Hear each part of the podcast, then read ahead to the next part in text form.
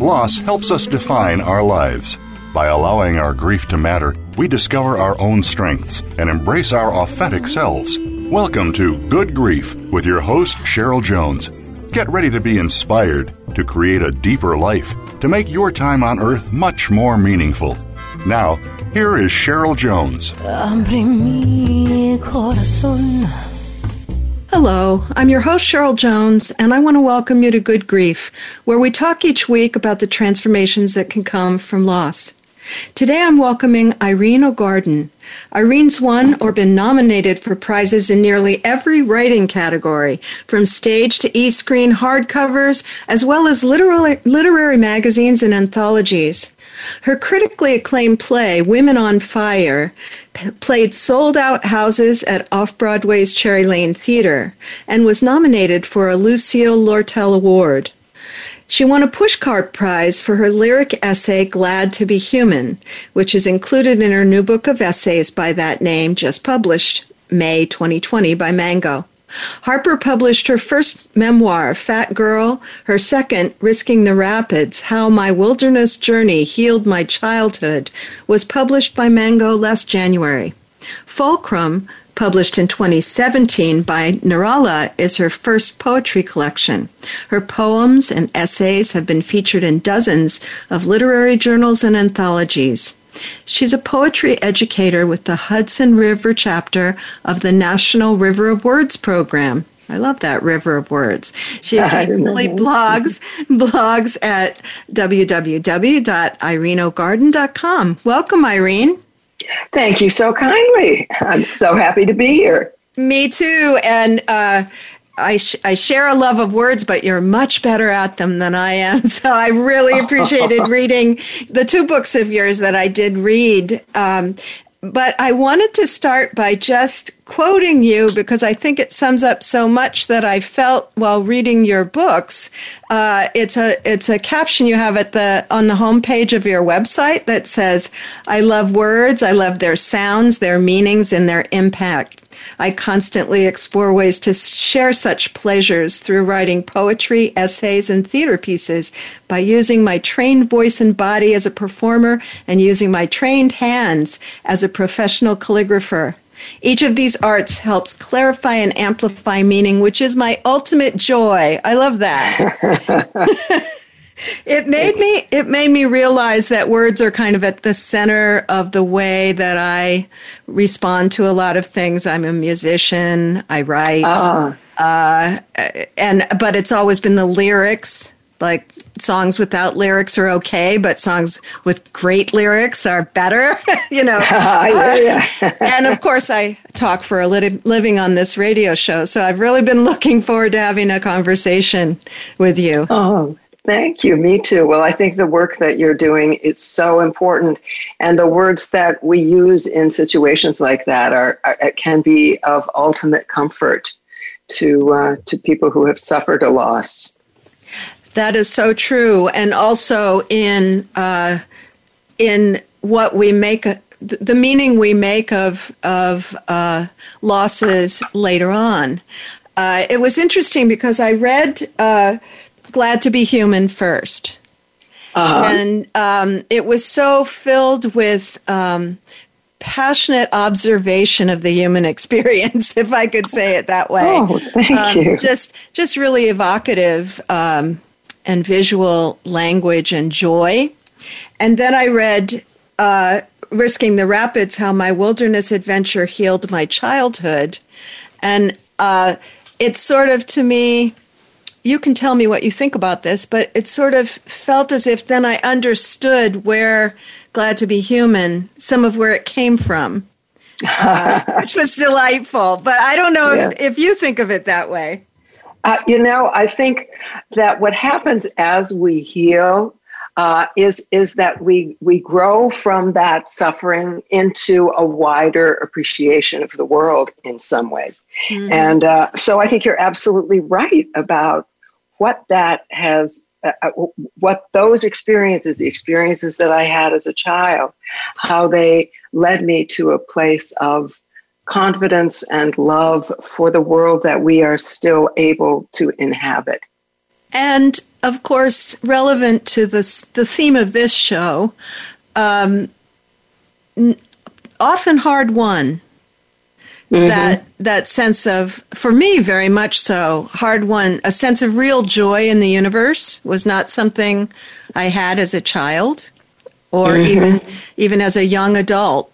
you know, um, uh-huh.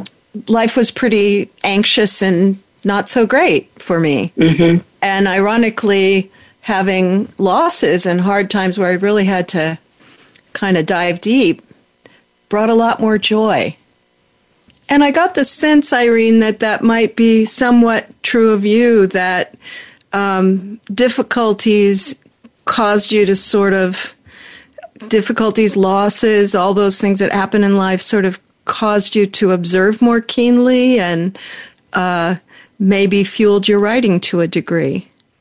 Absolutely, absolutely, because I think that's part of the transformation that happens in suffering. Not that we should seek suffering, it's just that we seek what the lessons may be for us.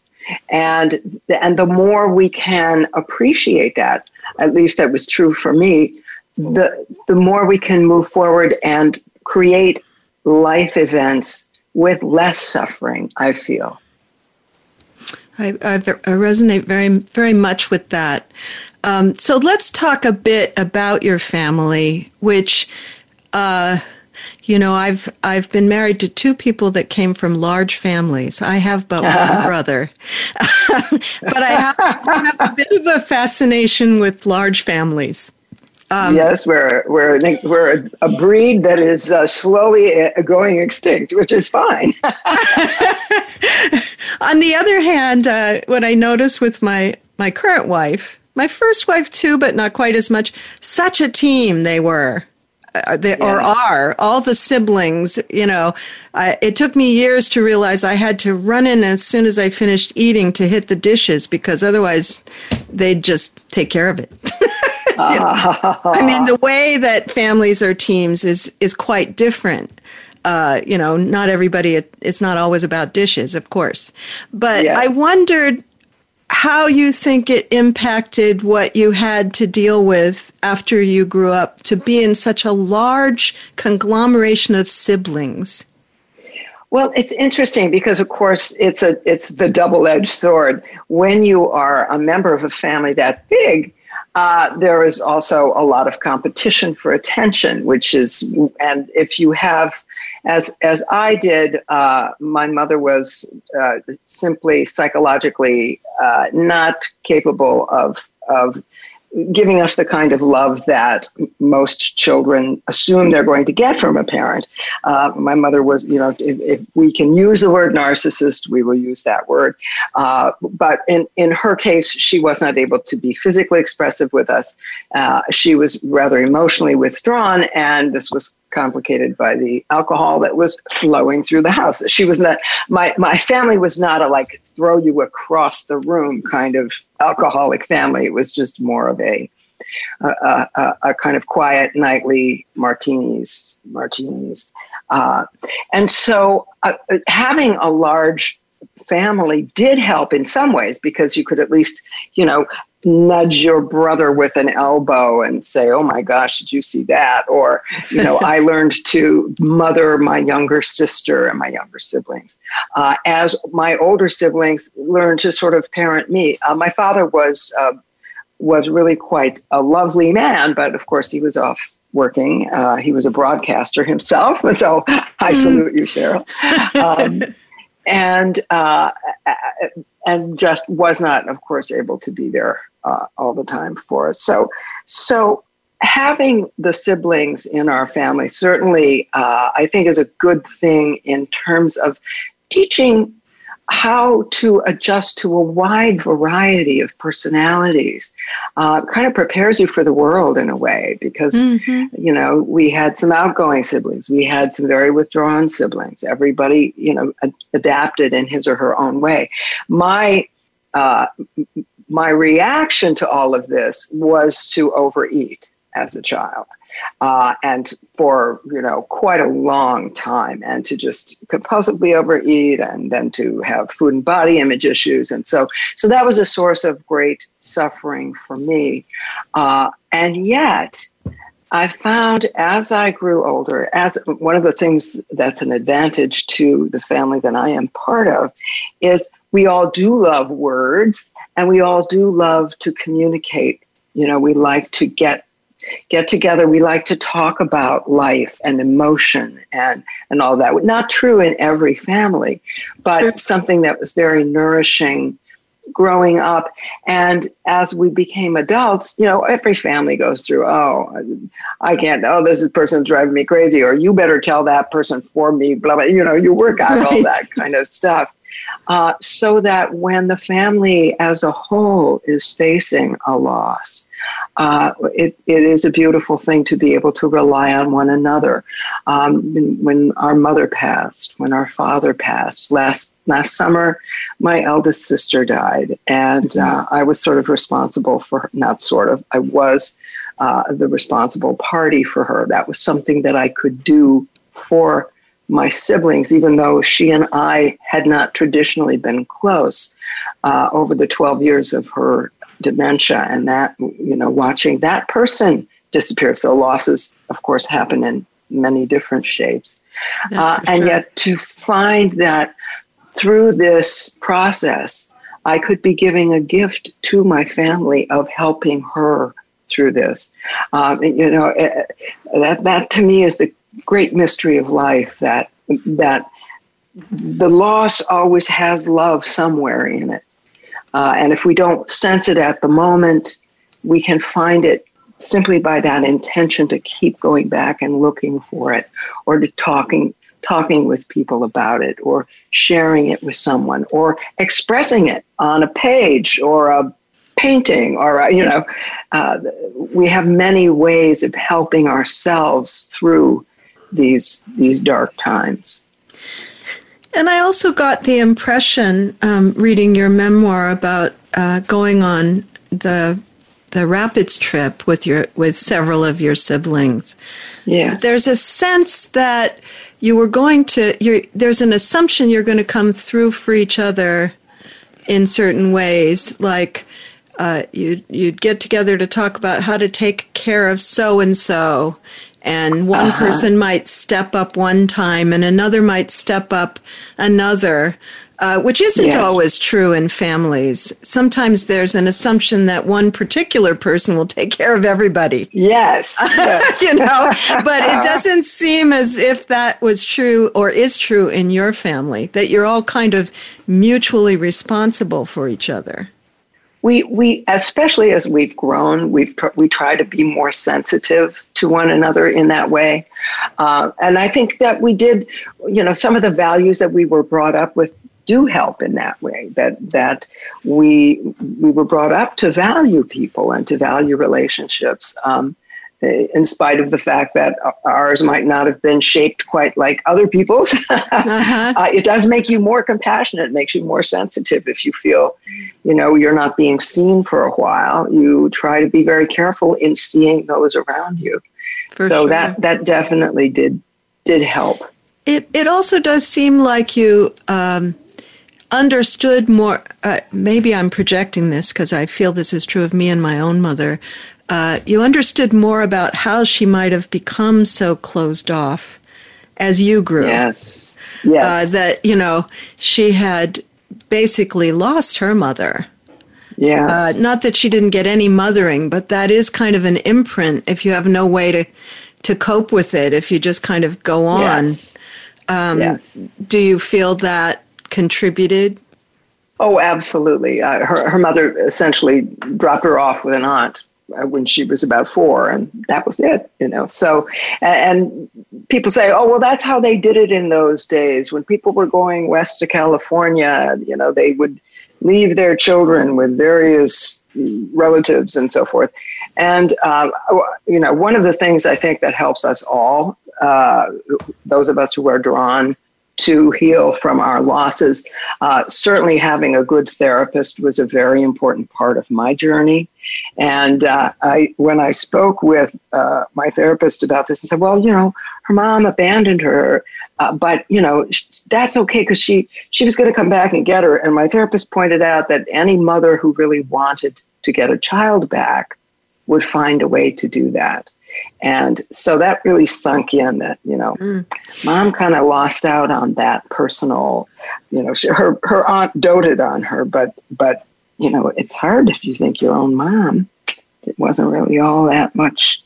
Well, especially, uh, you know, I'm I'm in this position with clients a lot because I am a therapist in the rest yes. of my life, where um, just because it was a, a sort of um, normal part in their particular situation, you know, like spanking, right? or a- any of the things yeah. that are kind of thought of as as normal at a certain time, that doesn't mean they don't have impact.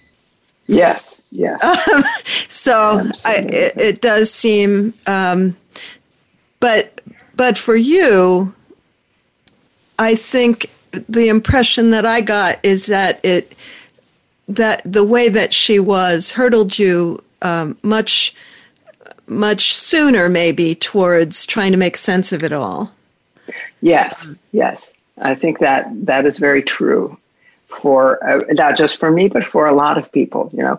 Uh, my therapist used to say you either have a hard time of it when you are uh, a child and then a fairly you know, easy time of it as an adult, or you have a great childhood and then you run into all kinds of problems so I kind of feel like, well, it's not that I haven't had any problems, but you know, the uh, the challenges of the early years were, were pretty hard. So well, it's a delicate balance. Like it's a delicate balance too. I have to say, you know, being a mother, uh, uh-huh. how how much suffering in childhood is actually helpful, and how much uh-huh. is sometimes we're yes. not in control of the suffering, but other times we have something to say about how much we rescue the kids and stuff.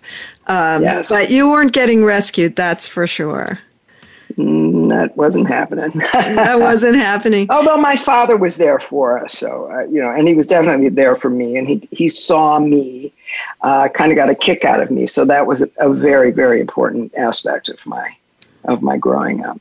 I, I resonated with that too, but also, uh, you know, most fathers, and I think we're roughly the same generation, and mm-hmm. most fathers during that time, my parents would have been, been much, much better off the other way around uh, if my oh. mother had worked and my father had stayed home. Oh, wow. Um, and it took me a long time to figure that out, that of course, that would have been extremely bizarre at that time. Yes. yes. you know, this but it, but it would have gone better uh, for I think yeah. for everyone. Um, and so that our generation, where all the 50s, 60s, 40s moms stayed home, yeah, didn't yeah. always work out perfectly.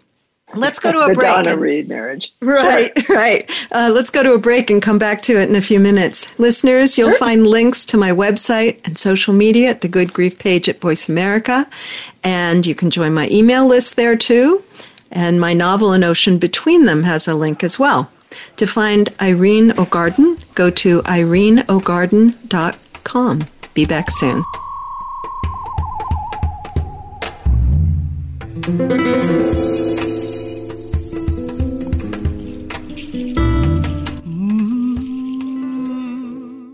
Become our friend on Facebook. Post your thoughts about our shows and network on our timeline. Visit facebook.com forward slash voice America.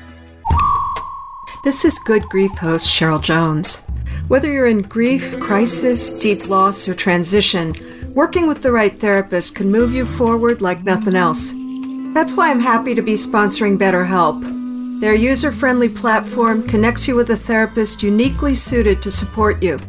If you want to know more, follow the link on my host page or go to betterhelp.com slash goodgrief. That's betterhelp.com slash goodgrief and receive a 10% discount for the first month.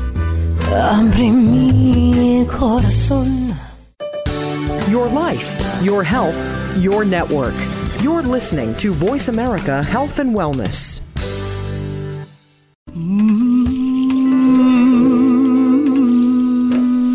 You are listening to Good Grief with Cheryl Jones. To reach Cheryl or her guest today, please call 1 866 472 5792. That's 1 866 472 5792. You may also send an email to Cheryl Jones at weatheringgrief.com. Now, back to Good Grief. Welcome back. This is your host, Cheryl Jones, and I've been talking with Irene O'Garden, an author, about two of her books, Glad to be Human and Risking the Rapids. Uh, I want to talk about the shape of risking the ra- rapids because a, a, metaphor that I um, frequently talk about with people is is actually uh, river rafting. Oh, for heaven's sakes. Um, because, you know, there's the rocks you can get hung up on. Mm-hmm. You had some of that on your trip with oh, your family. Yeah. Um, there's knocking into the sides, right? And having to correct. Yes. And then there's a, those times where we're just kind of lazily laying back in the boat, you know. uh, pretty much every state of human mind can be described as part of a river rafting trip and so Absolutely. it just it just seemed such a perfect uh, venue in which to kind of together um, contemplate your family and and have an adventure together. But there was more going on than that. And I wonder if you were aware of that at the time, or did it kind of come to you afterwards that something had been healing inside of you on that trip? Well, it's interesting, Cheryl. Uh, I I was not, am not, you know, the risk uh, junkie that a lot of people are. You know, I I have always believed that I just want to see my life pass before my eyes that one time when it's supposed to. you know, I don't need to bungee jump. I don't need to. You know, so I've never been like, oh, totally drawn. Let's do this. Let's raft. All that.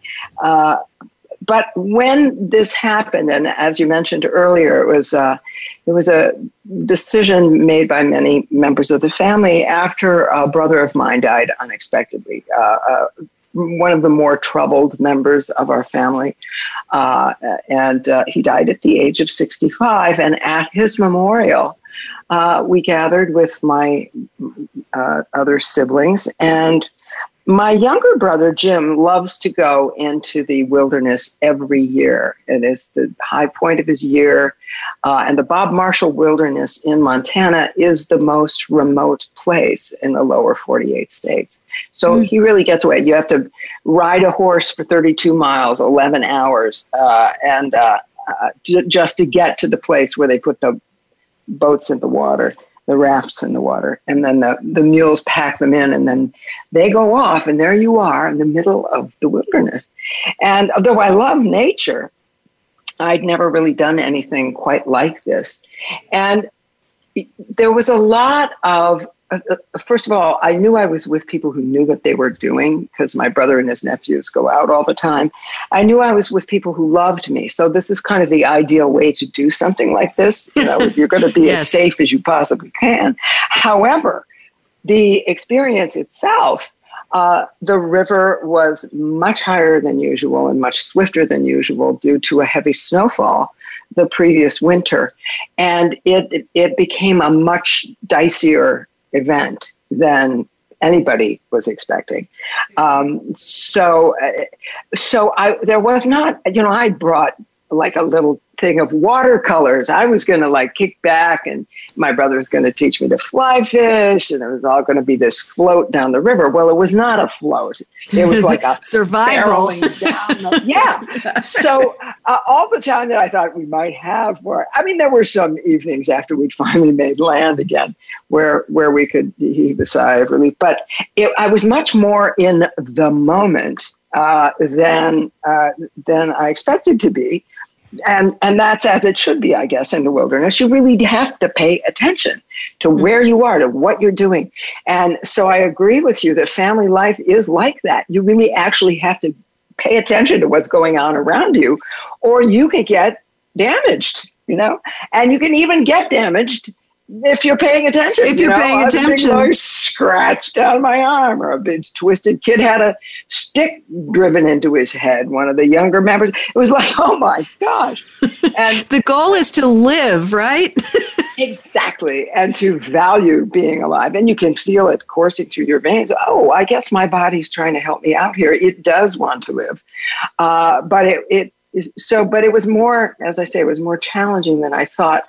But again, with the most caring and knowledgeable people uh, who were also being tested. Uh, so uh, a lot of what happened during the trip emotionally, uh, in terms of the healing of childhood, there would be little. Um, little sparkles of that understanding during the journey. But it really wasn't until I got back home where I went, oh, you know, a lot of the, you know, I, tackled a lot of fear head on. Mm. I, you know, I, I could really be my best for the people around me. Because am I ever going to do this again, by the way? No.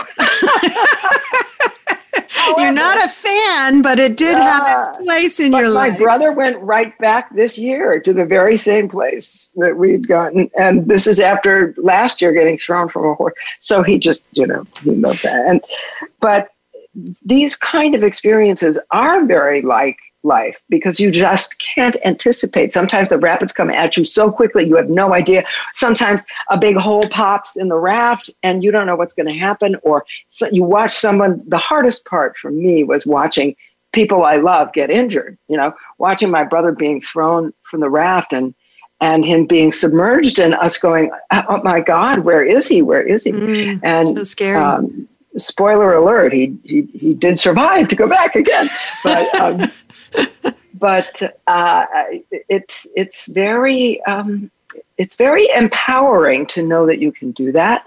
Uh, but I think almost any profound risk will do that for anybody who's listening to this show. You don't have to go into the wilderness to take a risk. Sometimes it's just having a conversation with someone that you're you know you're a little afraid of having a conversation with that is a that's a risk. Or it is you know deciding to commit something uh, to words or to paper or to express yourself artistically. These are risks certainly.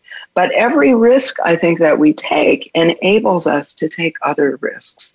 And only um, only gives us a, a greater sense of our own power which is the thing that is driving us all the way through this life.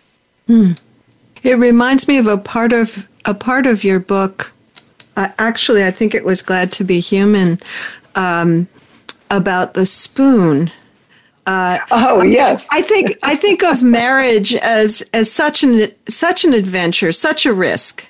Actually, uh-huh. uh, I mean, I came to think of it more that way after living with someone who was ill for ten years. You know, and mm-hmm. it was a, a risky process loving her, but totally worth yeah. it but um, it, you know this this line in that I'll have you tell the story in a second. But the the uh, end line was I realized we'd lived together long enough to wear down our spoons, which is sort of a great metaphor too, isn't it?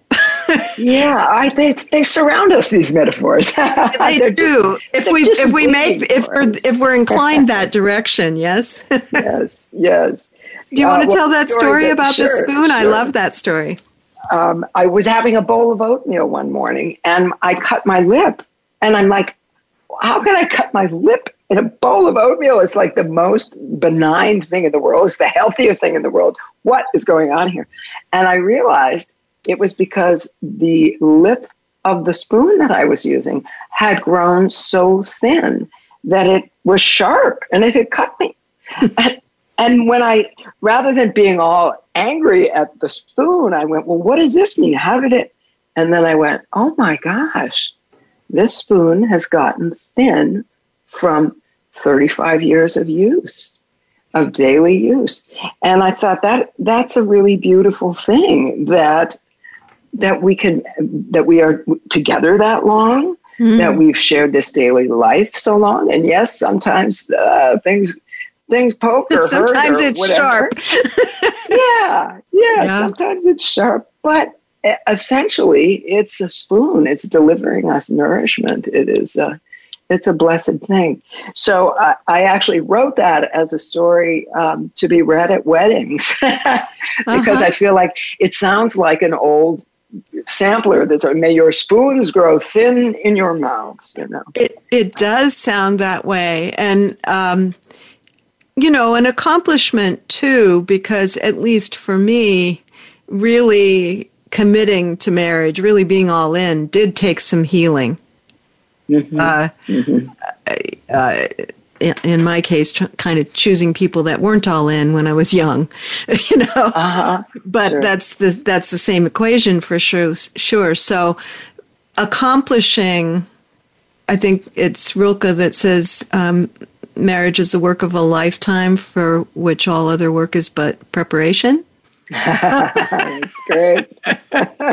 um, so I, you know, I thought about that. That that you had, even though it wasn't a major feature of that book, just that stick to itiveness of staying married to the same person and cultivating that life. Uh, it takes a lot sometimes. So, it does. thanks for the spoon. I'm going to keep that.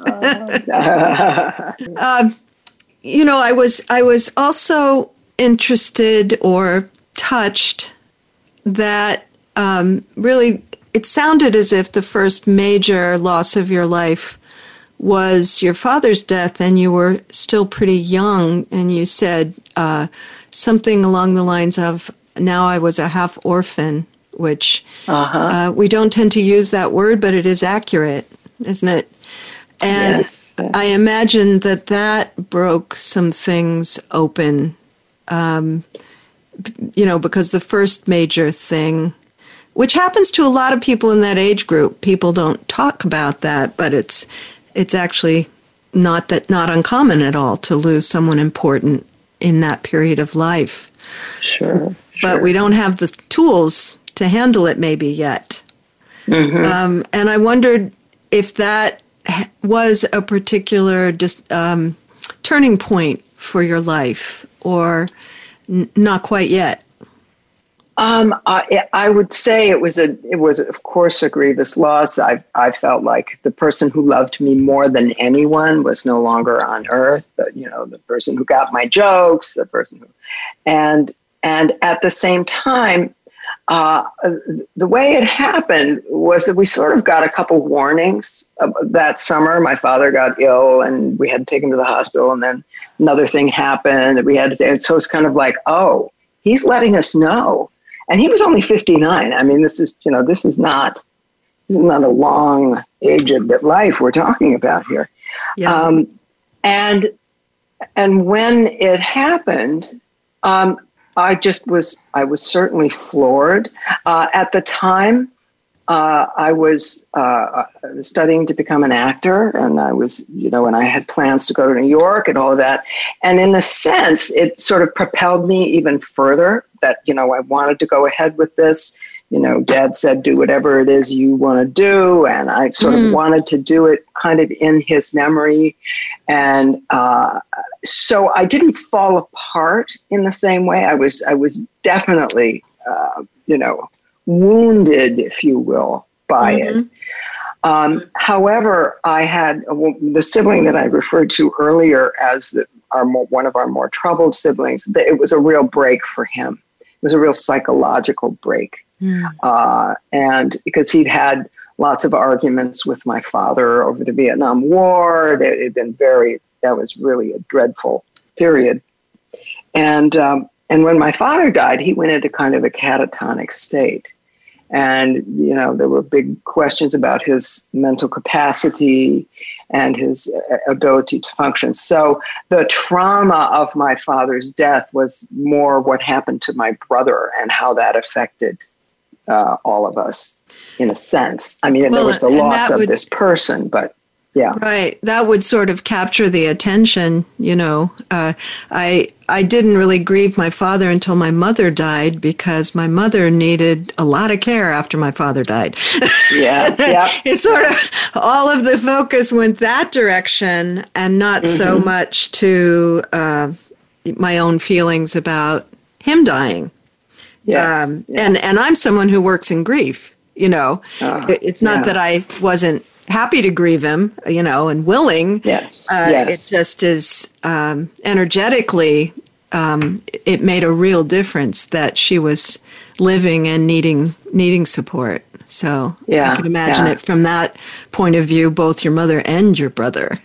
Oh, my bro- my mother was very in need as well. Yeah, yeah. Would you say that there was any sense of her? Uh, this may be too big a word, but sort of softening. You know, sometimes in grief, people do soften a bit. I think um, uh, eventually that happened, but not before alcohol played a terrible, you know, set of tricks on her for many years, uh, and then her health finally broke down a bit, and the doctor said you have to quit drinking, and so that did make a difference. But she was medicating for so long and so intently that it was difficult, I think, for her to come. You know, I mean, it's not that she wasn't grieving; she was in her way, but she wasn't. She wasn't doing it in a way that would help her forward. Uh, she was not capable of that at that time. But then, when her, you know, she had fell and had a hit her head and had to learn to walk again and all that stuff, and they said you can't drink. So she became uh, a more, uh, more. She softened more, and then uh, her eventual um, Alzheimer's softened her remarkably. Um, Isn't Uh, that you know- no, people tend not to talk about that, but that does happen pretty pretty often. uh, you know, it's interesting, Cheryl, because both my mother and my sister, the eldest sister that I had who died last summer, um, both of them had Alzheimer's, and I decided with and with the help of my younger sister as well that we were going to look at this not as a well, however it's pictured culturally, but we were going to try and be more creative about the way we looked at it and, and sort of say, look, we don't really know what this is. We don't know what they're seeing when they look at us. They could be seeing blobs of color. I don't know. and, you know, if mom doesn't know what time it is, who cares? If, mom, you know, you go into uh, supporting them spontaneously as best you can. That's another this is a real zen training is to be with someone with dementia uh, because you really Amen must to that. be Yes. present and you must be flexible and you must not expect anything of them you know just be there to serve and um, and what happened with her certainly both could of them I- had could- their oh sure Could we break and then because Oh, I don't wanna, I don't want to make this short. It's it's uh, uh, really important this this way that creativity with Alzheimer's can really lead to a beautiful experience instead of you know the terrible experience many people have. So let's talk about that when we get Sure. back. Listeners, you can go to weatheringgrief.com, my my uh, website, or the Good Grief Host page. And to find Irene O'Garden, you can go to ireneogarden.com. It's O G A R D E N.com. Back after the break.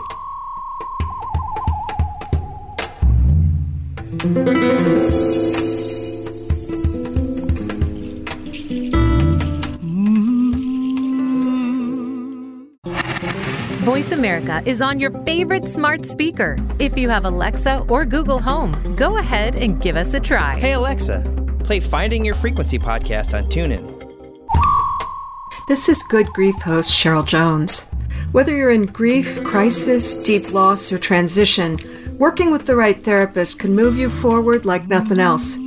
That's why I'm happy to be sponsoring BetterHelp. Their user friendly platform connects you with a therapist uniquely suited to support you. If you want to know more, follow the link on my host page or go to betterhelp.com slash goodgrief. That's betterhelp.com slash goodgrief and receive a 10% discount for the first month. Opinions, options, answers. You're listening to Voice America Health and Wellness.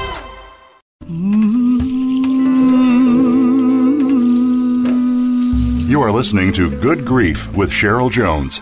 To reach Cheryl or her guest today, please call 1 866 472 5792. That's 1 866 472 5792. You may also send an email to Cheryl Jones at weatheringgrief.com. Now, back to Good Grief.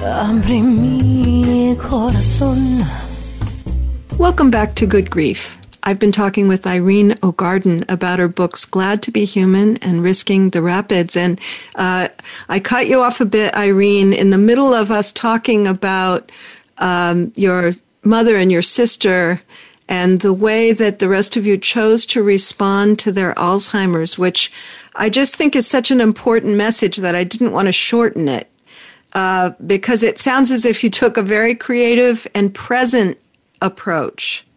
Um, and ironically, I sort of feel that pairs with having an observing mind, being able to not react as much, you know, which, but, but, then to be able to really lend yourself to whatever's going on at the moment. Could you talk some more about that? Oh, oh, sure, absolutely. I, it's it's simply that when you are dealing with someone who has Alzheimer's or interacting with someone or sharing a meal with someone or whatever, when you are with them, uh, is entirely unpredictable. It's like the rapids we were talking about earlier. You have no idea where this person is going, and and you really have to let go of your expectations of them or your habitual regard of them as someone who is going to, you know, care what day it is, or um, or know what the appropriate thing to do with a plate is. You know, there, mm. the, it it's a it's a whole spectrum of behavior, and you know, I'm not saying that my both my sister and my mother didn't have their very hard and bleak and difficult uh, uh, times, uh, but their times of fury and suspicion and you know oh there's this person's stolen everything i have or weeping or all that. That seemed to be for me a phase that they went through. They didn't dwell there forever. Mm. uh, you know there were you know some months or even as much as a year of where there would be more challenging but you could really find often a way to to help guide them toward thoughts that might be uh, more uh, relaxing for them or more. So but you get you're thinking on your feet and uh, for sure. and also at the same time uh, this is an ongoing loss. This is you're watching you're experiencing loss not as the sudden cutoff of a life but as the oh man she doesn't know this about me anymore, or she doesn't even recognize. Oh, how do you like that? Okay, can I be a benevolent presence? What can I do? Can I bring her some lilacs because I know she can still smell? You know, so you, you you find that there is a deeper source within us that kind of helps guide us through uh, a way to to be with someone with love, especially so long as that intention to love is there. It, it it reminded me reading about your experience with that, and now hearing you talk even more. Uh, at one point, uh, my first wife was on a medication that completely eliminated her short term memory. Oof. And um, what I found interesting about it for me is that we were interacting, and I wouldn't be remembered, and I knew it. Oh. And it's a real change in how you see yourself in relationship that I realized we, we depend on each other to to carry each other that way. One of my friends uh-huh. calls it tracking. And in order uh-huh. to do what you did, you had to let go of that. Which is a which is a helpful practice, I think. Not that we would want to do it all the time, but mm-hmm. just to be right there and not to expect anything of the future ourselves, uh, you remember what happened though, you know? so yes. it's not a yes. mutual loss of connection to that event, it's a singular loss. I mm-hmm. find that really, fa- I found it fascinating then, and I'm still, um, I got used to it, uh, you know. Uh-huh. Stopped taking the medication, but then when she was dying and was very demented, uh, oh. it wasn't as disturbing. I got used to it. Yes, yes. Is that part of it too?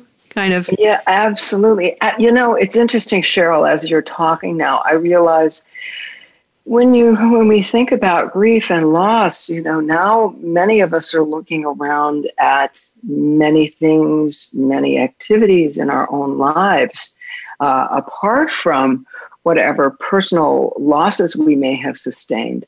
Uh, we're watching a great and participating in a, a, a, the loss of a very great deal of things. A lot of being able to be with one another, uh, being able to uh, travel or being able to uh, celebrate in traditional ways. And, yes. and we are in a, a place where we have to use that present mind and say, I don't know where this is going, but I'm going to do my level best to be present for it and to be as helpful as I can be uh, to all the energies I interact with. Uh, because this is we're we're all living through uh, a, a, great deal of social international uh, loss at the moment. So yes, with COVID, absolutely. Yeah, yeah. And I've noticed that um, many people I talk with, I talk with a lot of people, as you can imagine, uh-huh. about COVID, um, and um, some people. Um, I noticed were waiting for it to be over. Uh huh. And other people were figuring out how to live within the parameters. And mm-hmm. the people that were waiting for it to be over got very miserable very quickly. Yeah. yeah. I guess I would say because when you don't know what will happen and you don't know what the timeline is, just waiting is very empty. Uh huh. Um, so I think there's something here about how do we live within whatever circumstances. Not that I don't yes object to the circumstances, of course, but yeah. um, still, isn't that the isn't that the job? We just have to be present. I mean, uh, we all remember when we thought, "Oh, this is probably going to be like two weeks," right? Yes, I. I mean, I remember that vaguely. March, I think we all thought it was good. Okay, this will be done in about two weeks, and uh, we realized no, uh, more is being called for from us. And I think the way that we get through this is to continue to look for the meaning in it, to continue mm-hmm. to create meaning for ourselves and for those around us and for total strangers, uh, to know, to trust that this does have meaning as, as horrible as many aspects of it are. Uh, to ask, well, all right, if I were, if if this were a dream I was having, what would this mean? Mm-hmm. Uh, I always yes. find that a helpful way to look at things uh, and, and to come up with some answers for ourselves. I feel it would be a perfect moment for you to share that part of your book. Speaking of, you know, um, accepting things as they are and making meaning, uh, could you read the part of your book uh, that you call Breaking Just So? Oh, sure, sure. It's a, it's a very brief little essay. It's called Broken just so. Broken just so, sorry. That's okay. Sad events have happened recently, not so much to me directly, but in the lives of people close to me. Business disappointments, unexpected hospitalizations, and the untimely passing of a young mother here in our community darkened many hearts. What do we make of such pains, such losses? A treasured vase came to mind. It belonged to my mother and is an object whose graceful, fanning, fluted form I have ever loved. Earlier this year, it broke. It did not shatter, but it will never hold water and a live bouquet again. Yet I couldn't bring myself to throw it out. I kept it in my studio with the broken places turned from view. This morning, I was inspired to take a little action and refrain from cursing the darkness, so to speak. Because it had broken just so, I could thread a small bulb on a simple fixture precisely through the break. Had the break not been just so, this lovely glowing lamp would not exist. But neither would it exist had the break never happened. Let us hope that in those times life breaks our hearts. They break just so to let our light shine forth. What's shown from that story for me, too, is uh, it would have been unlikely for you to immediately say, "Oh no, never mind. I can put a light in here." You know that that you have to leave room for the loss, and then sometimes yes. um, something beautifully creative occurs yes. later on. Yes. Is that how it felt to you when it happened? Oh, I was like, oh, but I also trusted the part of me that said, don't throw it out. Mm. But, but what am I going to use it for? It's, I can't put any flowers in it. And then I just said, just don't throw it out. And then all of a sudden I went, oh, I know what I could do. so it's important not to throw away our losses the minute they arrive. Mm. You know, it's not every, I mean, I have broken vases that I have not made lamps out of and they have had to, you know, go the way. Not everything, uh, everything does that, but trust the voice within you that says, I'm not through with this yet. Let me, let me explore this a little bit more. You know, can I, where, where can I put the light? Yes. And, and, um, if we were going to make, you know, long term, uh, pronouncements about it. Um, something different may happen later on. I've I've been thinking a lot because it's almost 25 years since my wife died. Unbelievably wow. enough, um, in October it'll be 20, 25 years. Mm. Wow. Mm. And I, I realized that the lights I've put in that vase have changed over time. You know, uh, yes. uh, that it continues to evolve, that experience continues to evolve. And just in the in the course of your books, I could see how losses in your life and experiences in your life continue to evolve. If we had another another hour, we could talk about travel, you know, and the oh. way that that evolves things and and um, leads to gains and losses. I, I love the way you talk about travel uh, especially in terms of it being a movement. But, um, you know, who knows? It may have, uh, I don't know, pearls coming out of it someday, or, you know, who knows what might happen with the vase if it still has energy. I love that image. That's great. Well, it's it's been very delightful to spend this time with you and to read your books. And um, you know, may we all get the most we can out of these things we experience, losses and other things as well. Thanks for being with me. Thank you so much, Cheryl. It's been a delight for me to be here. Oh, I'm glad. Next week, I'll have Reese Palmer, a musician, to talk about how losing her mother as a child has affected her music. This has been Good Grief with Cheryl Jones. I look forward to being with you again next week for another meaningful conversation. Thank you so much for joining us for Good Grief. Please come back next Wednesday at 5 p.m. Eastern Time, 2 p.m. Pacific Time for another edition featuring your host, Cheryl Jones, on the Voice America Health and Wellness Channel. Have a meaningful week.